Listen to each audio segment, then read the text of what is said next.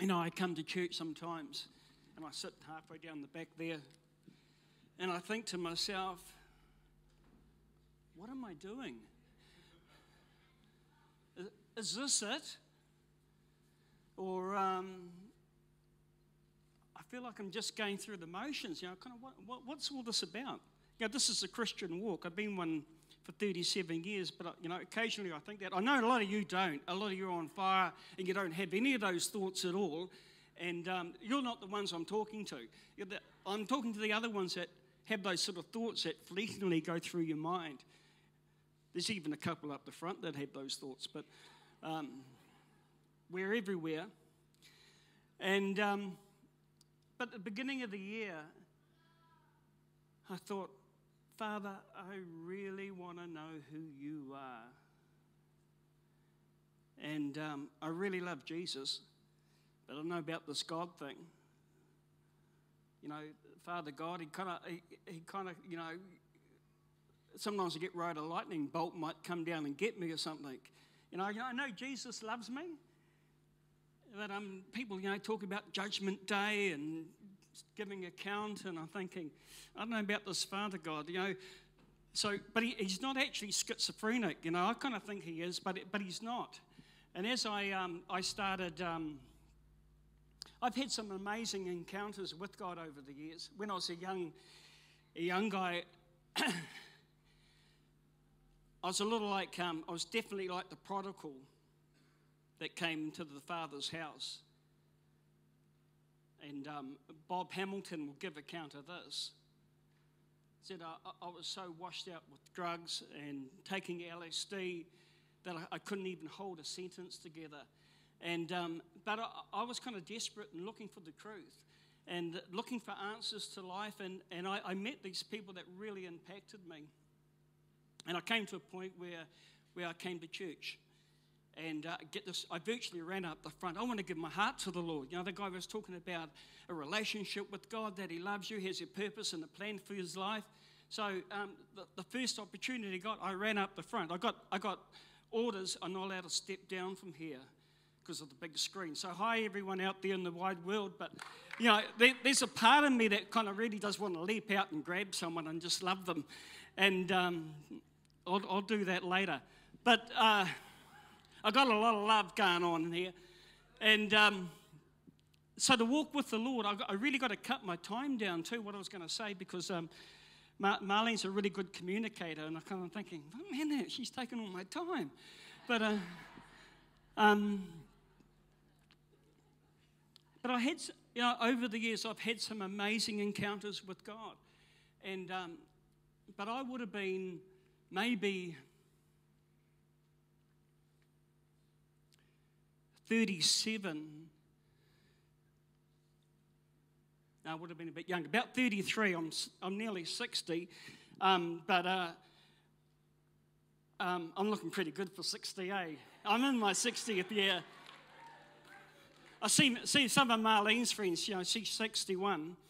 And um, I see some of her friends and I go, oh, oh, I mean, I married the right one. some years haven't been too kind for us, some of her friends, but um,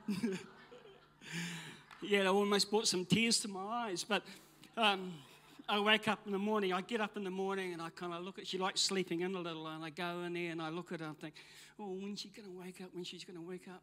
You know, so I can talk to her. I really love my wife. We've been married for 37 years. And um, I, I used to think when I was young, you know, you've got to, you know, when I was kind of, I don't know, in my teenage years, I used to think, oh, you know, what would make me really happy was really have a flash motorbike, you know, like a Harley or, or Austin's and Triumphs in those days, and you have a hot chick on the back, and um, you have lots of money, and um, I kind of had those things, lost all those things, but I still got the hot chick, and uh, yeah, so. I'm, I'm, incredibly thankful to the Lord for um, His goodness and giving me an incredibly amazing wife. And um, I just want to share a scripture out of, I'm talking about a journey. It's been a journey of knowing the Father, Father God. And when I was 33, honestly, I, I could pray to Jesus, I could talk to Jesus, he was my friend. But Father God, I just really couldn't get my head around that one. And um, I, I kind of know, I knew He loved me. I'd go out witnessing and telling people all about Jesus and, and the Father and um, how He loves people, come into His kingdom. And um, He's got a purpose and a plan for your life, etc. And He loves you immensely. But um,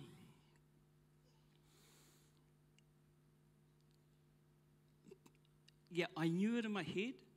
I knew the Jesus thing. He was my friend. He kind of walked with me, but knowing the Father in my heart was a totally different thing. And um,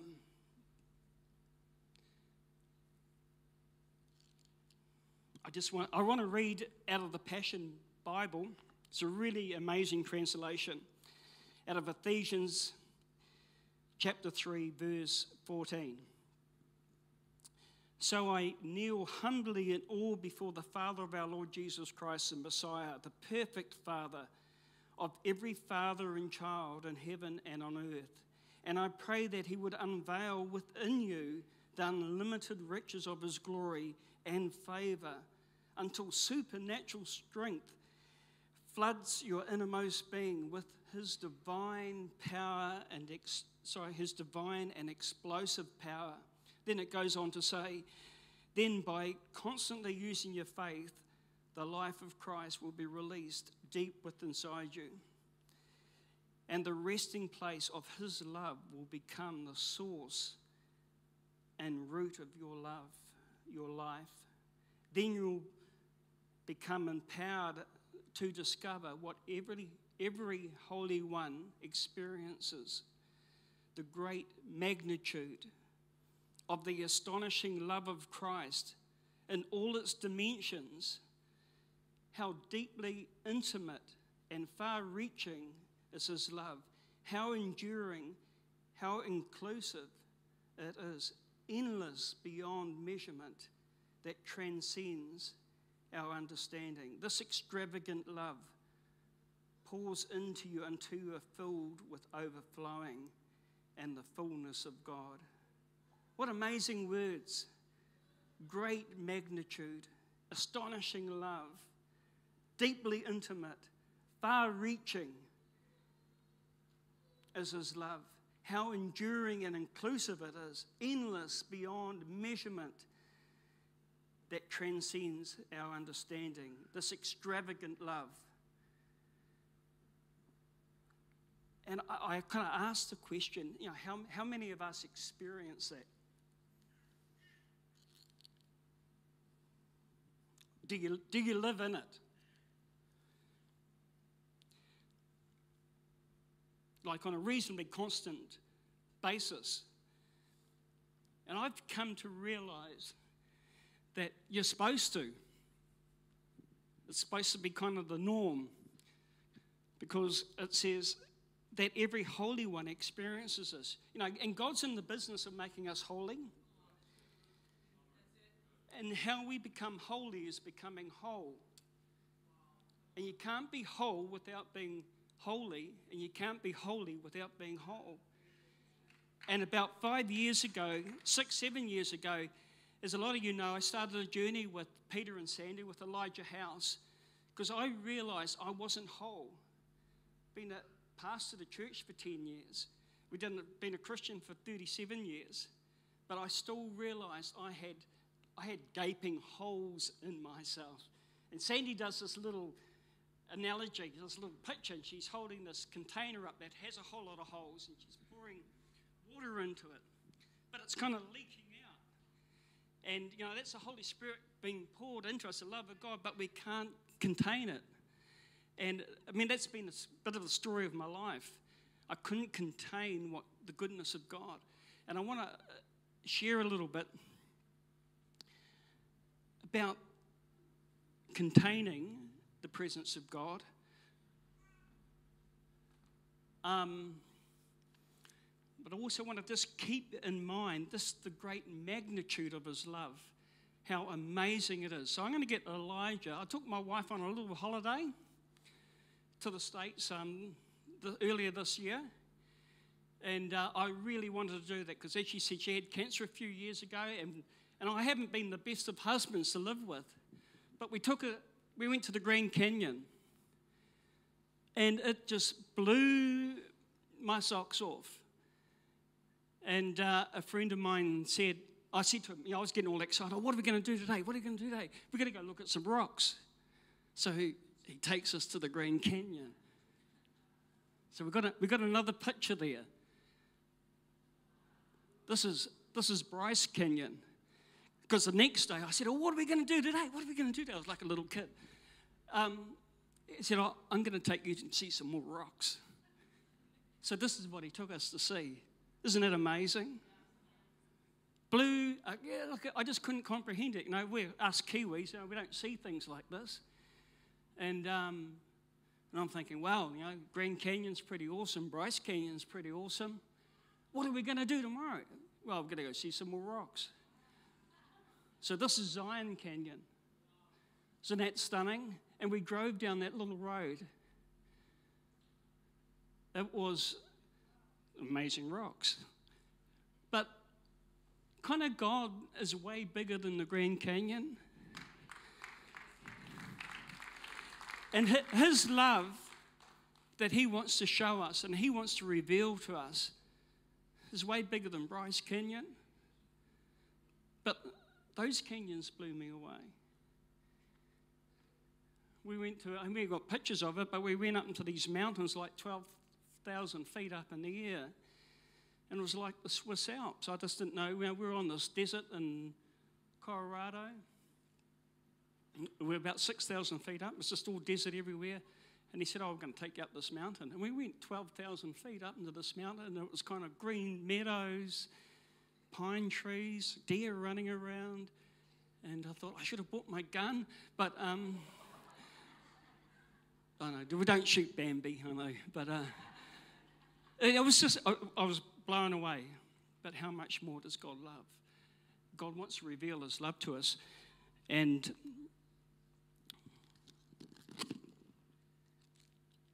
Um, what's the time? It's 10 past, 15 minutes.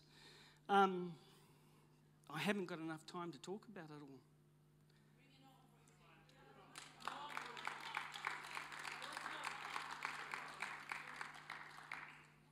Somewhere, some of us get stuck. As I said, I, I came to church as a prodigal, but I, I ended up like the prodigal's brother and um, I just became really performance based. And I think really, I was really always performance. I wanted to be accepted. I wanted to be valued. I wanted to be on the cutting edge. I wanted to be in where all the action was happening. And I was doing this and I was doing that. And, uh, you know, then, then somebody say, well, you know, if you really want the anointing, you've got to pray in tongues for half an hour. I thought, oh, yeah, okay, I'm into that. And I'll pray for an hour. And, um, and I would be praying away. And then I'm thinking, man, this is hard work. And, uh, you know, I kind of, kind of have some kind of experiences. And then, then they say, no, if you really want the anointing, you've got to read the Bible. You've got to read at least 10 chapters a day. And I thought, okay, I'm going to read 20 chapters a day. And, uh, you know, my wife sat down and she read the, the Bible, and within a couple of months, I mean, she's just a, wee, uh, a bookworm. But, um, you know, and I, I just kind of learned all these things. I've got to do all these things because, I, you know, I want the anointing. I want to be used by God. And what I found out, it started to kind of like really burn me out. Because, I mean, I had a life. I had a business to run. I had a wife to look after. I had kids to look after. And I was doing all these things. And, um, and what I came to see was you've got to keep your life in balance. It's good to pray.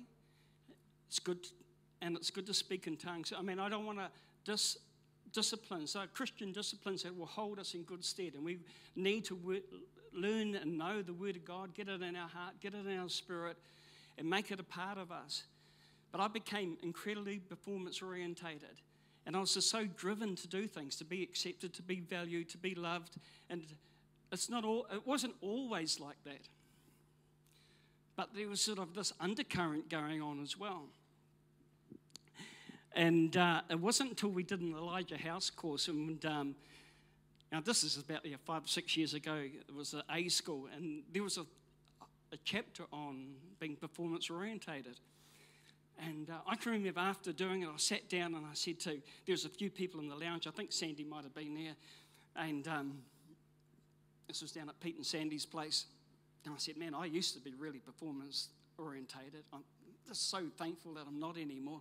And I, straight away, I felt the Holy Spirit say to me, no, you're lying. And uh, you still are. And uh, so it's been a real funny journey of just kind of asking God to come into my life and, and heal me, make me whole, take away those places in me that are, that are you know, broken. And uh, so, why, why am I driven? Why do I want to be accepted? Why do I feel like I'm, I'm not cutting it? And um, yeah, so I, it just started me on a journey of just kind of going deep, looking within. And um, over the course of this year, I felt um, God really just really speak to me because at the beginning of the year, I wrote in my journal, Father, I want to know you as a son. I really want to know you. Because I, have had fleeting glimpses of it over the years, of, of, experiencing God as a father.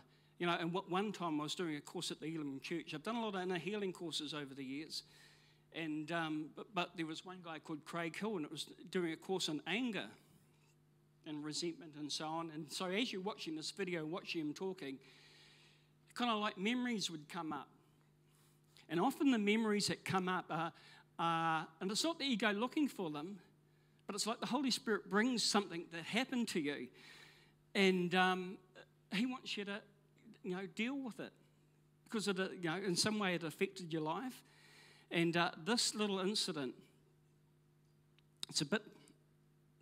I hope you can handle it. But anyway, um, it was, you know, so the, the session came to an end and we went into these little rooms, we all broke into little groups, and they said, well, what, you know, what did the Holy Spirit say to you? And, um, you, know, you know, did it trigger something in you? And I said, yeah, it did actually. I, you know, there was this incident that happened when I was about four years old that really brought a lot of shame around my life. And um, I said, oh, do you want to talk about it? I said, no, it was a bit, you know, I kind of felt a bit awkward about it. But I said, well, actually, I went to this lady's house the whole family went and stayed with this lady. And she had one of those pristine houses where everything's clean, tidy. And uh, she had three little girls that were well potty trained. And um, I was the little boy on the block that came in there. I was the little four year old. And uh, I went into this. Uh, I, anyway, I went to, cut a long story short, I went to the toilet. And as little four year olds do sometimes, they have little mistakes. And um, so I'm, anyway, um, you got the picture. And um, left a little bit on the toilet seat. Anyway, she drags me in there and says, You're a dirty little boy, blah, blah, blah. You got to clean your mess up. And, um, you know, I don't know, I would have been in my 30s going to this course. That thought has always been in, it's not been in the back of my mind, but it's never gone away. Let's put it that way. It's not that you think that. And, um, but it really did something in my spirit. And I became, I came to believe I was a dirty little boy. And all I, you know, and the struggle with shame. And there are other things that happened in my childhood that I won't really go into that just reinforce the fact that there was, you know, and there was this tremendous shame around my life. And um, she said, Oh, let's just pray. No, she asked how you felt. And I said, Well, I felt shame. I felt unclean. I felt dirty. I felt because that was a lie I believed. And uh, so, you know, there's a thing about positive affirmations. You can say the, and there's a place for it, but if there's a lie underneath the positive affirmations, you know, we can declare what God says about us and we're this, we're overcomers, we're blah, blah, blah. But underneath, if your core belief is that you're dirty or you're flawed in some area, you can say that till the cows come home until you deal with that lie. And often we're not conscious of the lie. You know, because I just buried it. It happened something, you know, 35 years ago. I was just a little fella. I, you know, you, you don't think about it. But when I stopped and started thinking about it and processing, this is a lie I believed about myself. And um, they said, well, come let's just pray and just see what God will do. So we just started praying. What does God want to say to you? You know what I felt Him say to me? This is my beloved. The first thing that came to my mind, this is why I knew it was God. This is my beloved in whom I'm well pleased. And I had this picture of this little boy peeing on the toilet seat and my Father in heaven saying, This is my beloved Son in whom I'm well pleased. He doesn't see when we make mistakes. You know, when your, when your little baby pops her pants or his pants, you don't go up to that little baby and say, You dirty little fellow, what did you do that for? You're stressing me out and you're stinking the house out. You don't do that. You pick up that little baby and give it a cuddle and say, I love you. I think you're the bomb. And you give it a good clean, change its nappies, and everything. That's what it's like with God. And we, we, we so often think that's what it's like with our Father. When we stuff up, He doesn't turn His back on and you think, you stupid idiot. You know, He's not like He'll, he'll come, He'll run to us. He wants to run to us, pick us up in His arms and say, We're okay. We're all right.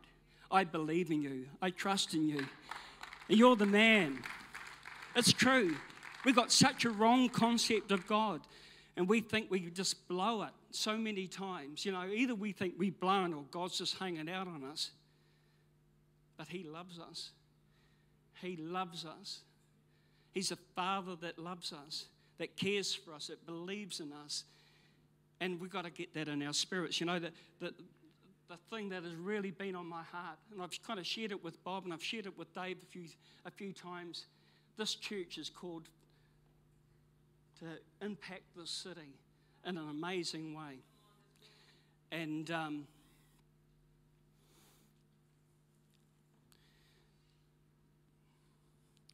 and I, I love how this everyone that serves in this church works in this church. They work really hard to make it what it is today.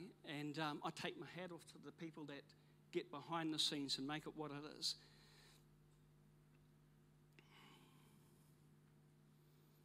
And I really want our church to be known as a love based church. Now, it's not a performance based church, it's a love based church. And I see the love in our church and the love in people rising up and reaching out to people and loving people into the kingdom. And um, that's our goal. It's one of our goals. And I, I just know that if we can get a handle on the love of the Father, that His love towards us, I'm way off track of what I've written out. There's so much to say. But He loves us immensely. And if we allow Him to come into our heart, change our lives, and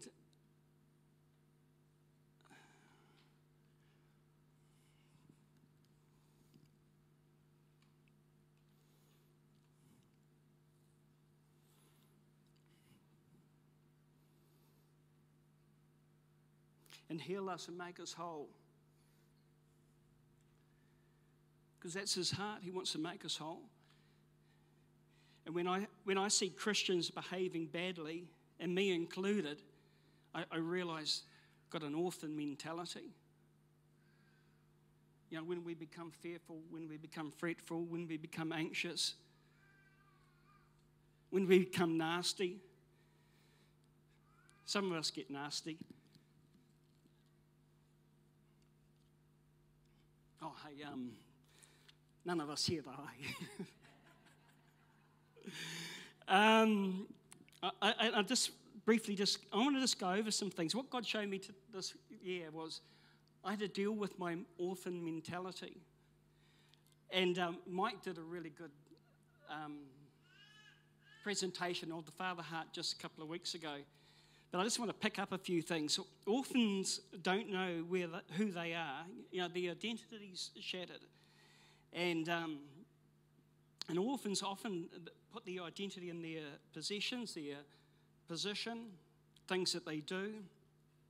They have a prevailing sense that they don't have a safe and secure place in Father's heart. Where they're loved, where they're accepted, where they're nurtured, where they're affirmed and nurtured into their destiny. They can be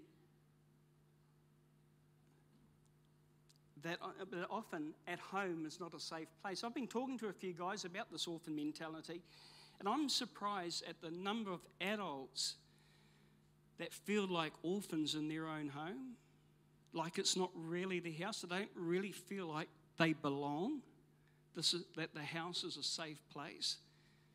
It just surprised me as I just talked with people. So, and so one of the characteristics of orphans is that they become very self-sufficient. They don't need anybody. They don't need you. I can do it myself. I'll look after myself. And the reality I've found is most people come from homes that really represented an unsafe place.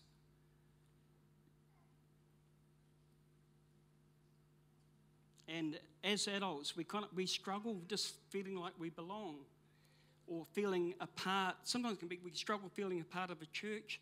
Sometimes we feel we struggle being part of the family, feeling part of the family. But God really wants to heal that part in our lives. And He wants us to kind of grow up, grow up in Him. And um, I'm incredibly conscious of the time because this is a huge subject.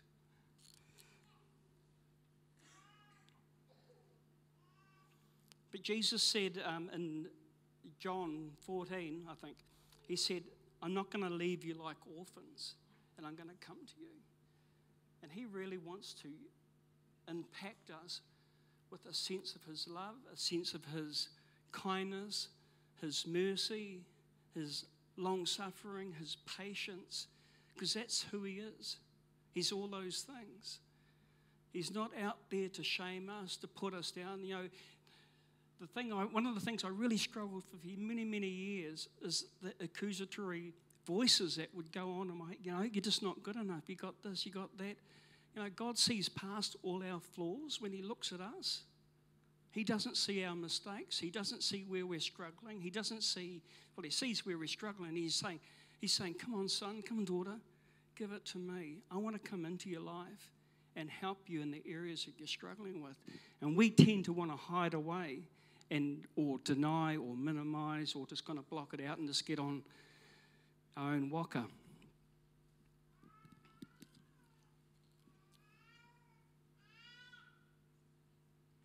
The thing, the thing that I, um, so many things I want to say in so short a time. I got orders too to finish at 11:30.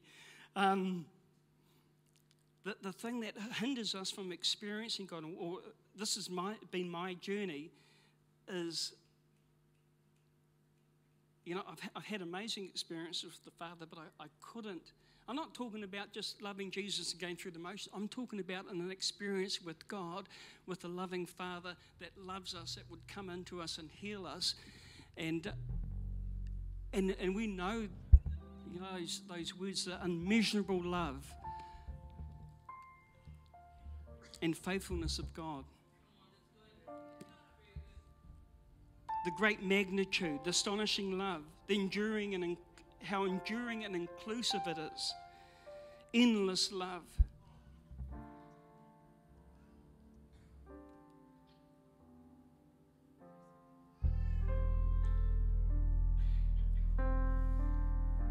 And I'm just going to finish by saying it's becoming a reality more and more in my life this year. Oh, I've made it a purpose in my heart to seek Him. And I want to know Him, Lord. I want to get rid of every barrier, every wall that I've put up that's stopping me experiencing this extravagant love. And He's, he's beginning to come in in such a real, tangible way that I just know that I And I just know that so many people struggle with this. And it, it's so real for so many people, knowing a father that loves them because they've never had a father. I was listening to this prayer where this guy prayed for this lady, this young lady, and he, he was standing in the place of her father who she never had, and he said, Forgive him for not being there, being the Father there for you. And where you, the hurt that you had in your heart that you didn't have a father to love. And I really thought about that, not having a father to love. What does that mean, not having a father to love? Because it, it wasn't my experience when I was growing up, having a father to love. I knew, I knew he loved me, but he, he could never ever say it, never show it in a physical manner. So I did have my doubts growing up.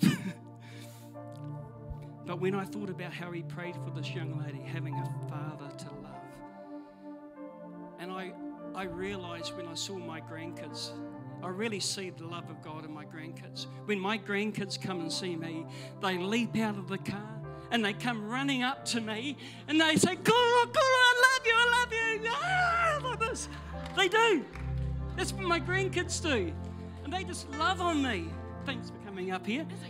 I, I needed somebody to love, but this is what it's like. They've got a cool, they've got a dad, they've got a mum they can run to and jump on them and love because they feel safe, they feel secure, they feel valued, they feel important, they feel of worth, that nothing that they've done that day, that week, is going to stop mum and dad and koro and nana from loving them. God wants us to be like that with our Heavenly Father. Can you believe that? Some of you struggle. I know some of you struggle. But that's what He's like. And I'm trying to demonstrate to you just here that's what it, He's waiting for us to run up to Him and say, Daddy. And that's the other thing. That's the other thing. He's my daddy. I'm relating to him now. I can really say he's my daddy. He's not, you know, God is over there. Jesus, yeah, okay, we're fine. But God's over there. It's like, you know, calling God a tree. There was no emotional attachment to him. And now, when I'm talking about my Heavenly Father, I call him my daddy. Daddy's with me. I don't like using the word God because that's so impersonal. He's my daddy. And I was talking to my friend about it, and he said, Oh, you can't say that. You can't relate to God like that.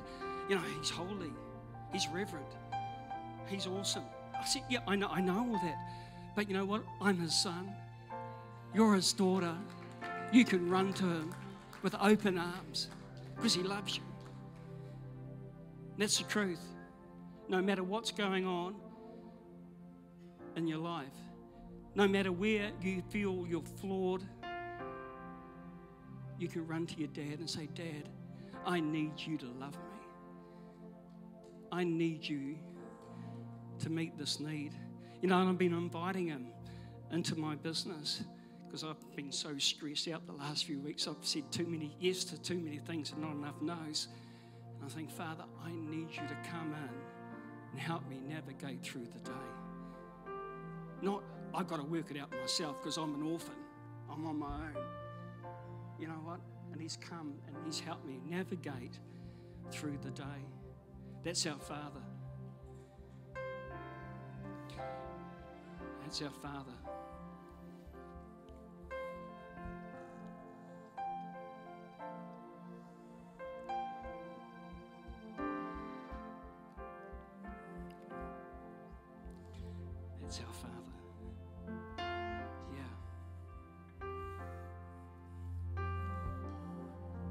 The, the reason why I couldn't sustain and contain the times that I've had revelations, that would be about five times in my life as a Christian. I've really experienced the Father's love. Five times in 37 years. Hey, I know not, it's not all you guys that got kind of everyday thing happening, but I'm not talking to you. I'm talking to the other guys that five times. I really want to know Him on a daily basis. This is supposed to be normal. That even when I stuff up, I can run to Him and say, Daddy, I really need you to help me. I'm struggling. And He says, Son, it's going to be okay. I'm with you. Daughter, you're my daughter. I love you. I think you're special. And we're going to work this out together. I'm going to come and make you whole. I'm going to heal you. I'm going to help you through the decisions you've got to make. He wants to come in and be a part of us. We worship. I really do want to give an altar call. If there's anybody here that's never given their heart to the Lord and want to experience the love of God in your life, I want to encourage you to come forward. We're going to pray for you because I believe that God's going to touch you. I really believe the Father's going to touch you. So I want to encourage you to come forward. But there's others here that really want to experience the Father's love. Really want to touch. I want to know Dad loves me. I want you to come forward. And I really believe for God to touch you in that particular area in your life. And He's going to impact you. You're going to go from here experiencing the love of God. And I just believe today we can talk about this for six months. And I've encouraged Dave, we need to talk about this for six months. We need to be saturated with the love of God, the Father God.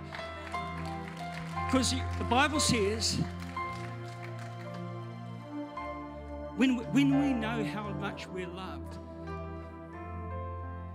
there's no fear. Perfect love casts out all fear. A lot of us struggle with fear. A lot of us struggle with anxiety because we're doubting Father's love. We're doubting who we are. That's why we're struggling. But as we worship, I just want to just give that room. Come, come up. There's people here that are going to pray with you, going to minister to you. You're going to experience the love of God. Can I just get the um, prayer ministers to um, just come up and just pray for people? Really love on them. Really show them the Father's love.